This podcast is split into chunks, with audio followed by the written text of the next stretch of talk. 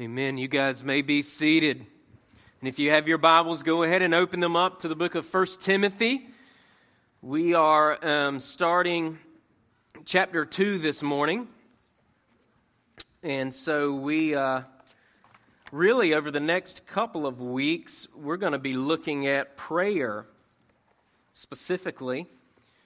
But if you've been following with us so far, if I were to kind of sum up chapter one for us, right, and, and, and again, just remember where, where we are, remember contextually, and I'm going to bring in a little bit more context toward the end of, of the sermon this morning. But Paul is writing this letter uh, to a pastor that he is commissioned to a particular church, the church of Ephesus. Okay, Timothy's pastoring that church along with the, the rest of the Ephesian elders. Uh, there are things going on in that society uh, at the time um, that uh, are having an impact on that local church. And so the apostle, uh, uh, Timothy, the pastor there, uh, is really uh, spending time wading through, and we see this again in chapter 1. He's wading through um, uh, rebuking false teachers, rebuking false teaching, right? There's kind of a, a, a defense that he's been charged uh, with by Paul. Uh, there's this sense that he may be discouraged, or even that the Apostle Paul has to continue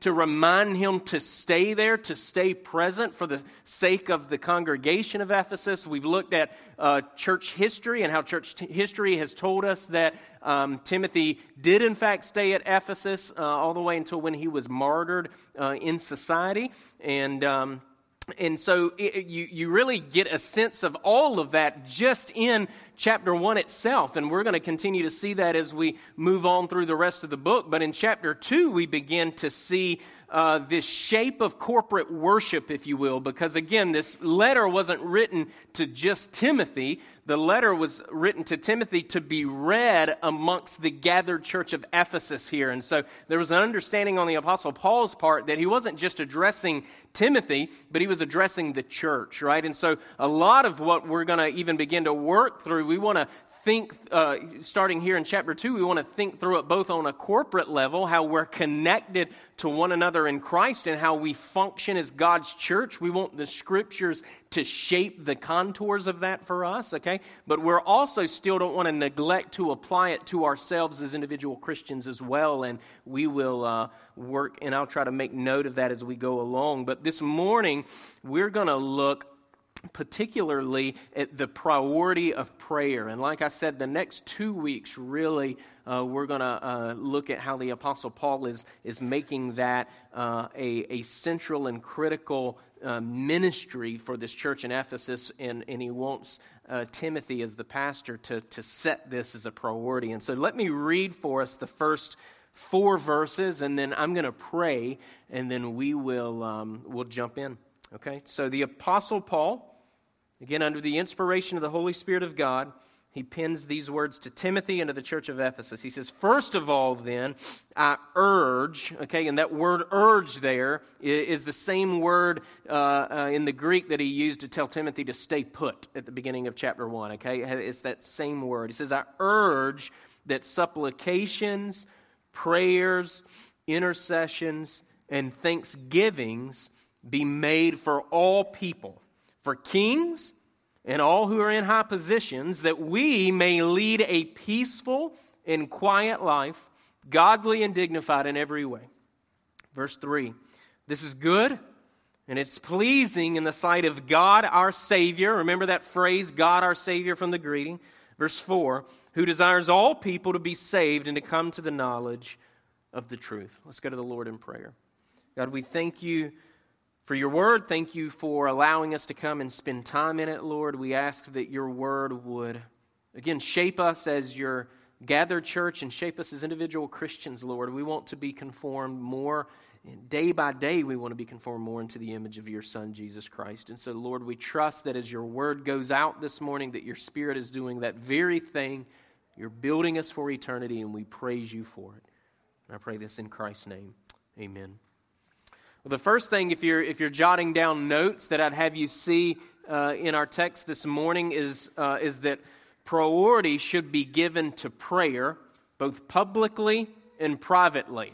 Okay, priority should be given to prayer, both publicly and privately. And, and certainly that may seem obvious to us, but I suspect, and this is true of my own life, that prayer can often be the very thing that we neglect in our own lives, right? We, we can so easily begin to operate out of our own strength, uh, out of our own wisdom. Uh, we can lose our own mindfulness as it relates to our dependence upon the Holy Spirit of God, right? And so, functionally, uh, we tend to forget this easily, although we may know this uh, from an intellectual place. But priority should be given to prayer, uh, both publicly when we're gathered, and it should be given uh, uh, priority uh, in our individual lives as well, right? And, and it's priority and not time that the Apostle Paul is leaning in. It's not about the amount of time, but it is about the centrality of it. And we see that in verse 1.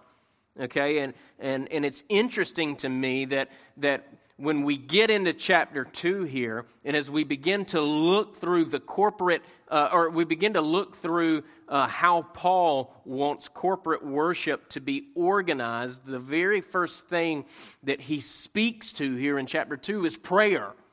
He doesn't speak to evangelism, he speaks to prayer. And, and I make that note because we see and we must see that worship Okay, biblical worship is the most important thing that we do as image bearers of God. Right? Worship is the most important thing that we do as image bearers. Each and every one of us was created by God to delight in God through our worship of Him. Right? Every, everything else flows from a Christian's worship of the triune God. It's the very fuel of our evangelism, right? Our worship, our devotion to the Lord fuels that, shapes that, helps us navigate that, helps us to strike the right balance in our evangelism, right? Our worship is important, right? This warm dedication to God uh, precedes obedience to Him.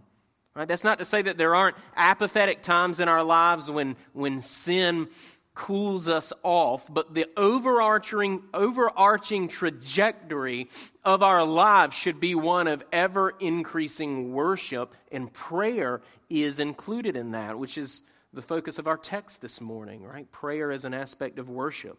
Now, Paul says in this first verse here, the first part of verse 1, first of all, then I urge, again, note that word, I urge that supplications, prayers, intercessions, and thanksgiving be made for all people. Right? Again, stop there for a moment and, and just think back, and, and we're reminding you of this each and every week. But think about the, the, this church body.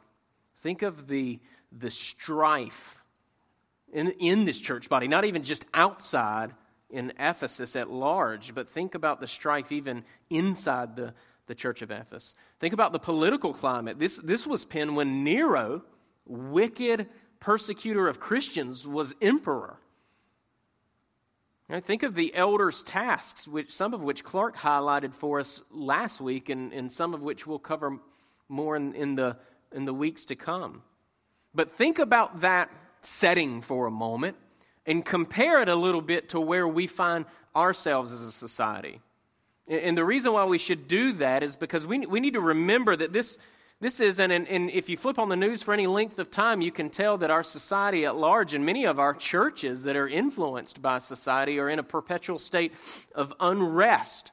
But we need to understand that this isn't the first time there's been unrest, right? Unrest in the church, unrest in society. It may be the only time that we perhaps have experienced it in our own lives to the extent that many of us are experienced it, but this isn't the first time that we could take note of the the uh, the ever increasing desire in a culture in a in a church that's been become anemic this uh, in, instead of responding to the culture. This is not the first time that we've seen um, just lavish displays of, of immorality.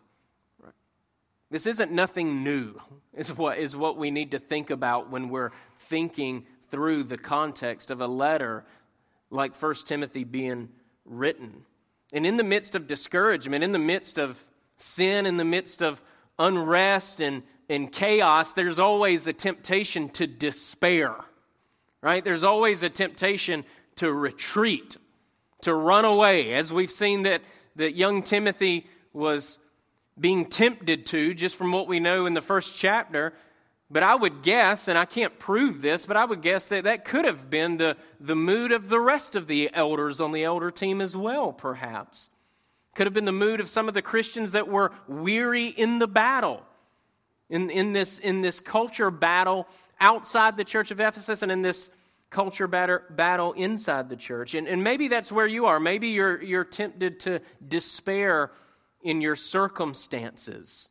Maybe there's this paralyzing weight that, that, that, you just constantly feel, this pressure because of where we find ourselves in society. And maybe today you need to hear the Holy Spirit inspired words of the Apostle Paul, right, given 2,000 plus years ago to this church called Ephesus. Right? And maybe you need to hear that instruction handed, handed down to you from God, and that instruction is pray. It's pray. Right? Speak to the Lord in faith. Take your cares, take your anxieties, take your sins to the Lord. Take your concern about your loved ones to the Lord. Take the cares of this world right, to the one who rules over the world, right, whose throne and whose kingdom can't be shaken, can't be toppled over. Take, take it to the Lord, speak to Him. And as we're thinking through prayer, and as we're thinking through this cyclical nature of this kind of cosmic battle,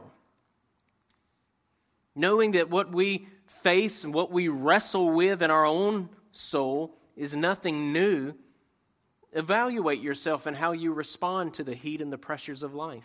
Your prayer life can, can give you insight into the warmness or the coolness of your walk with the Lord. Are, are you walking in the thorns and thistles of this life? Are you walking in this dependent posture upon the Holy Spirit of God?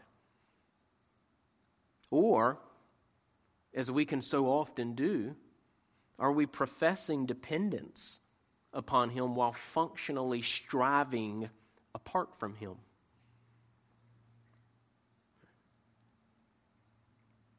But think for a minute, not just even on an individual basis, but let's think for a moment on the corporate nature of this letter, because we want to evaluate even our, our gathered assembly in light of the Word of God. Remember, we want our theology, we want the, the Scripture to shape the way we function as we're gathered. We want the Scripture to shape the way that we function as individuals as well. Right? But does our Lord's Day service, does it emphasize prayer? Does it give priority to prayer? It's a legitimate question for us to ask as well. The very urgency that Paul writes with here, beginning in chapter 2, implies a priority and it implies a consistency. And, and there's a few things that we need to see as it relates to our prayer life that I just want to mention. And we're going to see these things implied in, in the rest of our text this morning, but I just want to specifically mention them up front, okay? Prayer, it, acknowledges our limitations. Okay, prayer acknowledges our limitations, and in doing so, the other side to that coin is that it acknowledges our triune God's sovereignty as well. Right? If God is sovereign over all things, including everything that seems like chaos to us, everything that seemed like chaos in the church of Ephesus and the city of Ephesus there, if God is sovereign even over that, why wouldn't we pray to Him? Why wouldn't we pray to Him? Like our very prayers acknowledge that. It acknowledges that we're not in control and that God, who is over all things, right, is in charge. Secondly, and this, this comes from the sovereignty of God, but prayer is effective. It's, a, it's just not, it's not some busybody exercise that God left us with to toil with this side of eternity. Prayer is effective. Right? God uses the ordained means of prayer to accomplish, to truly accomplish His plan and purpose in our world, in this world that we just sang about, which is the Father's world.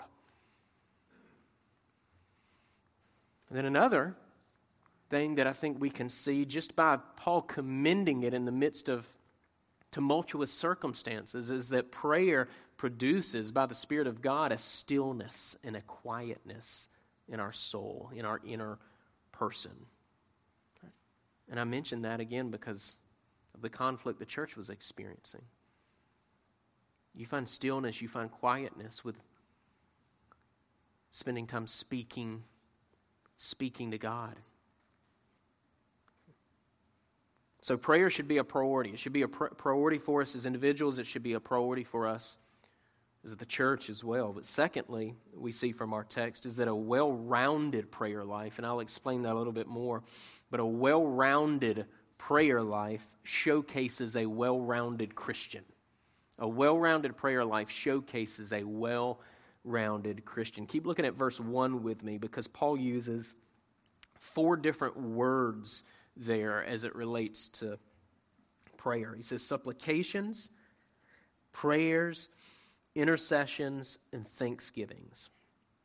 Now, d- distinguishing between all of these, in my opinion, is just about impossible because there's so much overlap between them. Um, I'll try to give a, a, a few handles on them. Um, but before I do that, I want us to zoom out because I think Paul is making a bigger point uh, than just evaluating those specific words and all the differences in them. I think Paul is telling us, and he, he's telling, you know, Timothy, the church of Ephesus, he's telling us 2,000 plus years later, he's telling us to pay attention to the various tones of the Bible as we pray.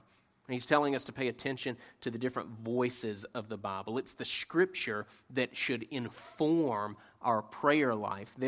so we need to notice all the different ways in which the scripture gives voice to our prayers. Take, for instance, the Psalms. Okay? The various Psalms in the Bible. You have Psalms of lament, right? You have Psalms of thanksgiving. You have Psalms of praise. You have Psalms of wisdom. You have imprecatory psalms, which are prayers that were prayed for God to destroy his enemies. Right? And, and these prayers were mostly set to a, a melody, but just as our singing should capture the various tones of the Bible, so should our praying. Right? Our, so should our praying. We see Solomon, under the inspiration of the Spirit, tell us this very thing as it relates to the comings and goings of life, just how God has ordained this world. And you guys know this Ecclesiastes chapter 3, First seven verses, right? For everything, there's a season. Right? There's a season. There's a time for every matter under the sun. There's a time to be born. There's a time to die. There's a time to plant. There's a time to pluck up what's planted. There's a time to kill and a time to heal, a time to break down, a time to build up, a time to weep, a time to laugh, a time to mourn, and a time to dance, a time to cast away stones and a time to gather stones together, a time to embrace and a time to refrain from embracing, a time to seek and a time to lose, a time to keep and a time to cast away, a time to tear and a time to sow, a time to keep silence and a time to speak, a time to love and a time to hate, a time for war and a time for peace. Right? You see these different seasons of life here. We see the Apostle Paul give instruction to the Roman church, Romans 12 15, rejoice with those who rejoice. And you see him say, weep with those who weep. I think a bigger picture for us for uh, of, of, of supplications and prayers and intercessions and thanksgivings is that we need to um, take note of the vast amounts of vocabulary, the vast amounts of moods, the vast amounts of emotions, according to the scripture, that qualify as prayer, right? Right, we, we have different forms of prayer for the different seasons of life. Right? For instance, this morning, some of you have suffered immensely. Some of you are presently suffering at no fault of your own, even now. And while we have a lot to be thankful for, and we should be thankful, right? The scripture gives voice to our thankfulness. My question is are you utilizing the laments of scripture? Are you, util- are you voicing in faith your complaints to the Lord. Did you know you could do that? Right? Your complaint of faith can be just as acceptable to God as your voice of thanksgiving. So, are you paying attention to the tones of Scripture? Are you paying attention to the, the words of Scripture, the voices of Scripture? Are you utilizing those words? Are you making those words your own as you pray to the Lord about the things that are burdening you? But look at the words for a moment. I'm going to attempt to define them somewhat, or at least note some of the differences, I guess. But we see the word supplication, there, there's urgency in, in these types of prayers. From what I found, there can often be, when you see this used in Scripture, there can often be mourning that, that's associated with it. In the Bible, you, you see it frequently tied to genuine repentance. You, you see it tied as well to to deliverance from suffering. Right? It's a petitionary type of prayer, if you will. You see the word prayers there that seems to me to just to be a more broad term related to the words around it, but I don't quite know how that is distinguished from the surrounding words exactly. You see the word intercessions right, which is another petitionary prayer, kind of like supplication, but it's usually prayer, or almost always prayer on behalf of others. Right? And it's what Christ is doing for us right now, seated at the right hand of the Father, right? To pray as an intercessor on behalf of another person is to, uh, to be like your Savior, is to do an act that your Savior is presently doing for all of his children. And you see that word thanksgivings. Right, that Greek word here in verb form was used by Jesus when he instituted the Lord's Supper and he gave thanks. We see that in, in Luke chapter 22. Right, the, the finished, sufficient work of Jesus fuels thanksgiving. Right? That's what's behind our prayers of thanksgiving. Right? And every, every other blessing from God and God is a good gift giver, amen? But every other blessing from God is a lesser blessing than the blessing of having your sins forgiven in Christ Jesus, the blessing of Him sacrificing His Son on the cross so that we could be reconciled. But look at a few other passages. I just want to make, make note of these, and I, and I don't think I got all of these to Josh in time, but some of them are, are there. But Philippians 4 6. I just want to highlight some of these words in other places quickly for us. Paul says, Don't be anxious about anything. Okay, so he's dealing with anxious ridden Christians here. But in everything by prayer, okay, the word, supplication, with thanksgiving, let your requests be made known to God, right? He gives this as a counter. Like, instead of anxiety, do, thi- like, do this. Do this. Approach it this way. Okay, Ephesians 5 4. Let there be no filthiness nor foolish talk, nor crude joking. Okay, there's the heat. There's what Paul's addressing right there. So he said, which are out of place, meaning out of place for Christians. Christians should have nothing to do with this. Instead, okay, instead of engaging with the filthiness, foolish talk, crude joking, let there be thanksgiving instead. Let there be thanksgiving instead. Colossians 2 6 and 7. Therefore, as you received Christ Jesus the Lord, so walk in him, rooted and built up in him and established in the faith, just as you were taught. And he says to, to walk established in the faith in this way abounding in thanksgiving. Right? Again, there, there seems to be this priority here on this, this type of praying, if you will. And then a couple that I don't think are up on, will be up on the screen. First Thessalonians 1 2. Right? We give thanks to God always for all of you, constantly mentioning you in our prayers, right? Thanksgiving for the people of God as you pray for them. Hebrews 7 25, we see this intercession work. He's able, speaking of Christ, to save to the uttermost those who draw near to God through him, through Christ, since he, since Christ, always lives to make intercession for them, right? We see how intercession plays out there.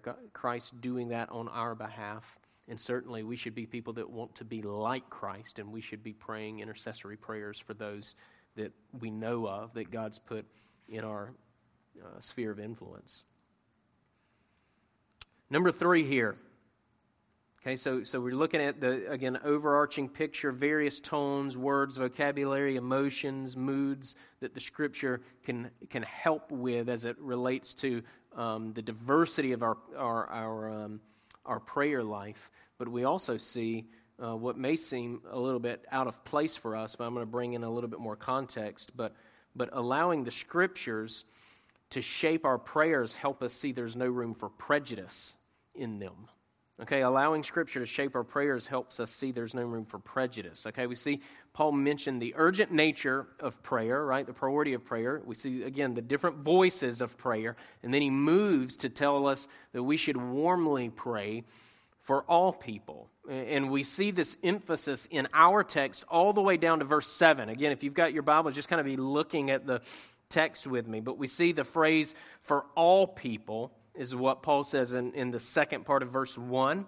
We see Paul specifically mention kings and all who are in high positions. And again, he does so when Nero is in a time of, of power, right? We pray for the well being of even wicked rulers that they may know the Lord and they may govern according to his word. And I haven't even mentioned the outworking of converted hearts, which is just beyond the scope of what I can emphasize this morning. But Paul says, so that we may lead peaceful, quiet lives, right? The gospel changes culture, changes society. And so we're, the, the, the conversion of the hearts of all people, and particularly the kings he's mentioning here, does lead to uh, a more peaceful, quiet life. Okay?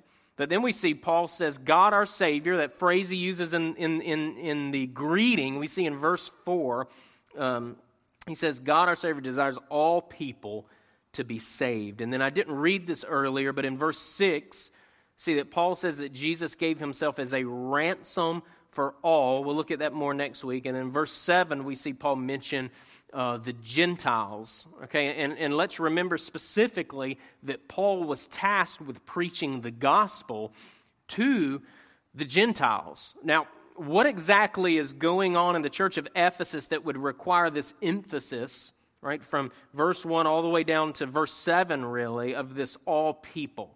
Right? Sometime back, for those of you, of you that have been journeying with us uh, for a little while, some while back, we went through the book of Ephesians. And, and in that letter, we saw the cultural tensions that seemed to be present, either racial tensions between Jewish Christians and Gentile Christians. And, Paul addressed that issue there, right? That, they're one people covered under the sufficient blood of Christ Jesus. And, and I would encourage you to go and look and read all of the book of Ephesians to get this. Um, but I think that that's what Paul is up to in this section of the letter as well. He's leaning against sinful prejudices that extend all the way to governing authorities. That is, I, I, think the reason he mentions kings and uh, kings and all who are in high positions in verse one, and the reason he mentions Gentiles in verse seven is because there's prejudice that has uh, seeped and found its way into the church of Ephesus at the time, and, and it's important that we see these phrases all people, and God desires all people to be saved. Jesus gave himself as a ransom for all in that context. Otherwise, we're going to misinterpret and we're going to misapply this part of the text. Now, if we don't do the legwork of understanding these phrases in their appropriate context, we can think, we begin to think something like this. We can begin to think that, that Ephesus and, and, and consequently our church is responsible for praying, praying for, let's say, every single individual. Right? That, that would be impossible. We can't pray for everybody, right? We don't know everybody. But the text also can't mean that God will save every single person. Right? We know it can't mean that. We know that there's a hell, and we know that people that are not in Christ will spend an eternity there. The, the scripture is clear on this. We're not universalists, right? That's not our confession as Orthodox Christians. But it also can't mean that God wants to save everyone, but isn't powerful enough to do it. Right? The sweeping testimony of Scripture tells us otherwise. God is all powerful. God is sovereign. Job declares this of the Lord after immense suffering. Job, this righteous man, declares in Job chapter 42, verse 2 I know, speaking to God, I know that you can do all things and that no purpose of yours can be thwarted. In, in, in the story of Christ, before even Christ's incarnation, we see the prophet Isaiah says that it's the will of the Lord to crush him, to crush the Son. It says, He has put him to grief. Isaiah chapter 53, verse 10. We see the prophet Isaiah in other places say that it's the Lord alone who declares the end from the beginning. Right, your kids get asked this question in the back Can God do all things? They answer this Yes, He can do all His holy will, just in case we were wondering. So it can't be that God wants to save everyone, but He's not powerful enough to do it. This is why context is crucial. And in leaning into the context for the right interpretation of this passage, we're avoiding two ditches, two very critical ditches. The first ditch is elitism. That, that's, that's a ditch we want to avoid. The second ditch, and I've already mentioned it, is universalism. Okay, so ditch one, elitism. Ditch two, universalism, right? The grace of God should humble us it shouldn't puff us up. If we find it puffing us up, there's a worship disorder somewhere in our lives. But there may have been this elitism of sorts going on at Ephesus. The Jewish uh, believers were still getting used to this idea that the gospel was also for the Gentiles. And Paul not only reminds them of, of this, but he tells them, pray for them, right? Pray for them. And with that context included, our phrase I would argue these phrases, when we see all people here, is better translated contextually as all types of people. Pray for all types of people. God saves all types of people. We're to pray for the eternal good, the eternal well being of all types of people. Our prayers can never be prejudiced, right? There's no room for the sin of partiality in our prayers. So we pray for people who aren't like us, right? We pray for people from different cultural backgrounds. We pray for those in governing positions, even if we didn't vote for them. And specifically, we pray for their eternal good, which means that we pray that they will come to know and cherish Christ and forsake sin. There's no room for elitism. The Bible calls the church the elect of God, and that shouldn't produce pride in us, that should humble us. And we know that the gospel was given to the Jews first and then to the Gentiles, which is all of us in this room, to my knowledge, Romans chapter 1, verse 16. And this doctrine of election, I think, was having this puffing up effect, if you will, with Jewish believers in the same way that Christian liberty puffed up the Gentiles, when in reality, the grace of God and all his gifts, again, should humble us. It humbled Paul, the chief of sinners, that we saw in chapter 1. It should humble those in Ephesus, and it should humble us now. So if you're a Christian this morning, you need to hear this anew. It's all of God's work. It's all of God's work. Grace is a gift just as much as the faith to believe it is a gift. And the gospel of God is far reaching to any sinner. To any sinner. And I love these words of, of us being the sheep of Christ. John chapter 10, verses 25 to 28. Jesus said to them, I told you, he's talking to the religious leaders, I told you and you don't believe.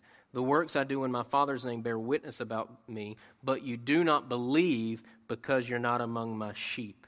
In the verse 27, my sheep hear my voice and I know them and they follow me. I give them, he gives a sheep, eternal life and they will never perish and no one will snatch them out of my hand. How comforting and humbling is that? That is good news to sinners like us. Amen. Right, how much security should that instill in us as believers? You hear because you're a sheep. Right? Being a sheep produces a hearing believer. Right? The regenerating of your heart, which is a, the work of the Holy Spirit, is the only reason that you cry out to God for salvation.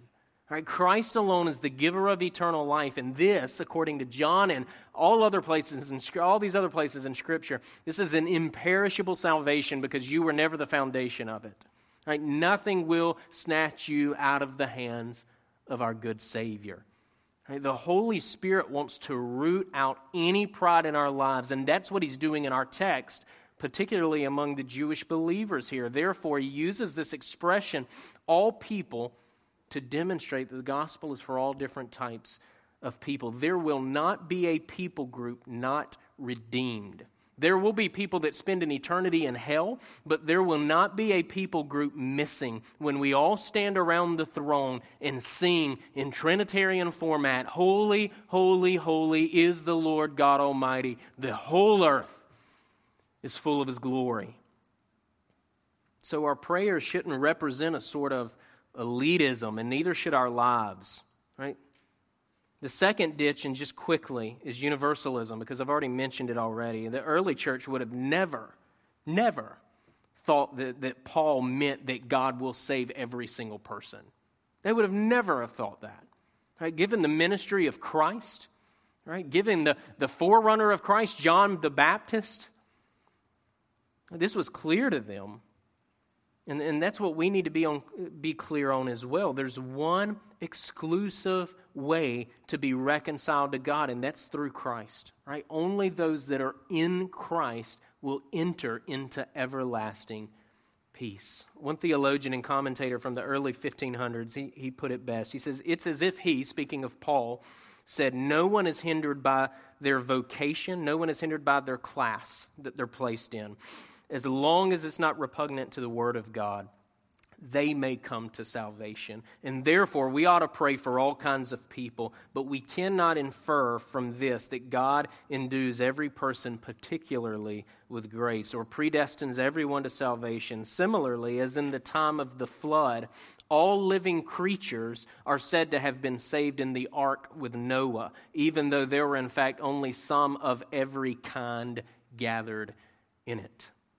Now, think of how this shapes our prayers and consequently our lives today. And I'm pressing in on this because we need to internalize it. We need to first and foremost thank God for the work He's doing in our lives. Right? We need to be thankful for the work He's doing in our lives. We all come from various backgrounds. Right? We should thank God for the gospel of grace in each one of our lives. It should drive us to humility, and it, it should drive out any form of bitterness. It should drive out any form of self righteousness that may be cultivated in our inner person.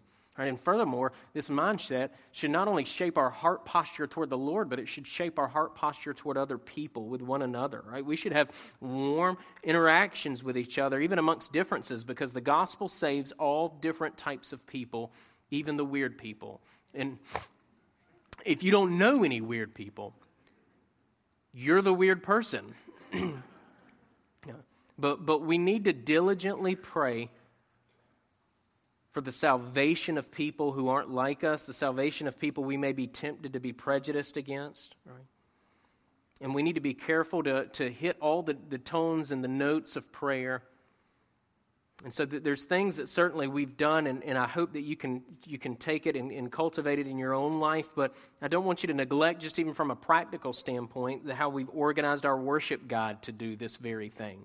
Right, we want to pray for the flourishing of each other, which is why we try to pray for our members and regular attenders regularly in the worship guide. All right, we want to pray for gospel preaching churches that we partner with. We want to pray for our missionaries. We want to pray for our countries. We want to pray for politicians, both at a local and a national level. We want to be a people that prays for all types of people. We want to pray that the far reaching gospel of God will transform all people, and we must trust that that, that will happen as God's kingdom advances. Right? We pray and trust that the gospel of God will spread to every nook and cranny of the earth, and we pray and we trust that the gospel of God will spread in every nook and cranny of our lives as well. Prayer is worship, prayer is a priority, prayer should shape us. A few co- quotes from church history, and then I'm going to give us our takeaways and pray this morning. Prayer is an earnest and familiar talking with God. Prayer is the only witness to show whether we have faith or not. Prayers not felt by us are seldom heard by God. Three directions for prayer pray till you pray, pray till you're conscious of being heard, and pray till you receive an answer.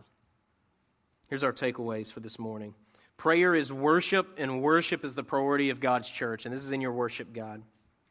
Secondly, prayer is effectual. God uses it to accomplish His sovereign plan and purpose for our lives and the lives of others. Three, biblical prayer and prejudice are incompatible. Four, allow the Scripture to give the tone, words, and scope of your prayers. And then five, all people groups will be represented in the new heavens and the new earth. Therefore, our prayer should reflect a warm and eager heart for God to reach the nations. Let's go to the Lord in prayer. God, we thank you again for your word. We thank you for our time in it. We ask that you would use it to build us up in you. And we give you all the glory and all the praise in Jesus' name. Amen. Well, this is the, uh, the pinnacle of our service, if you will. We all come as Christians to the Lord's table. And if you're a guest with us, we don't require membership for you to partake in the, uh, the Lord's Supper. What we ask is that you're a Christian that's confessing sin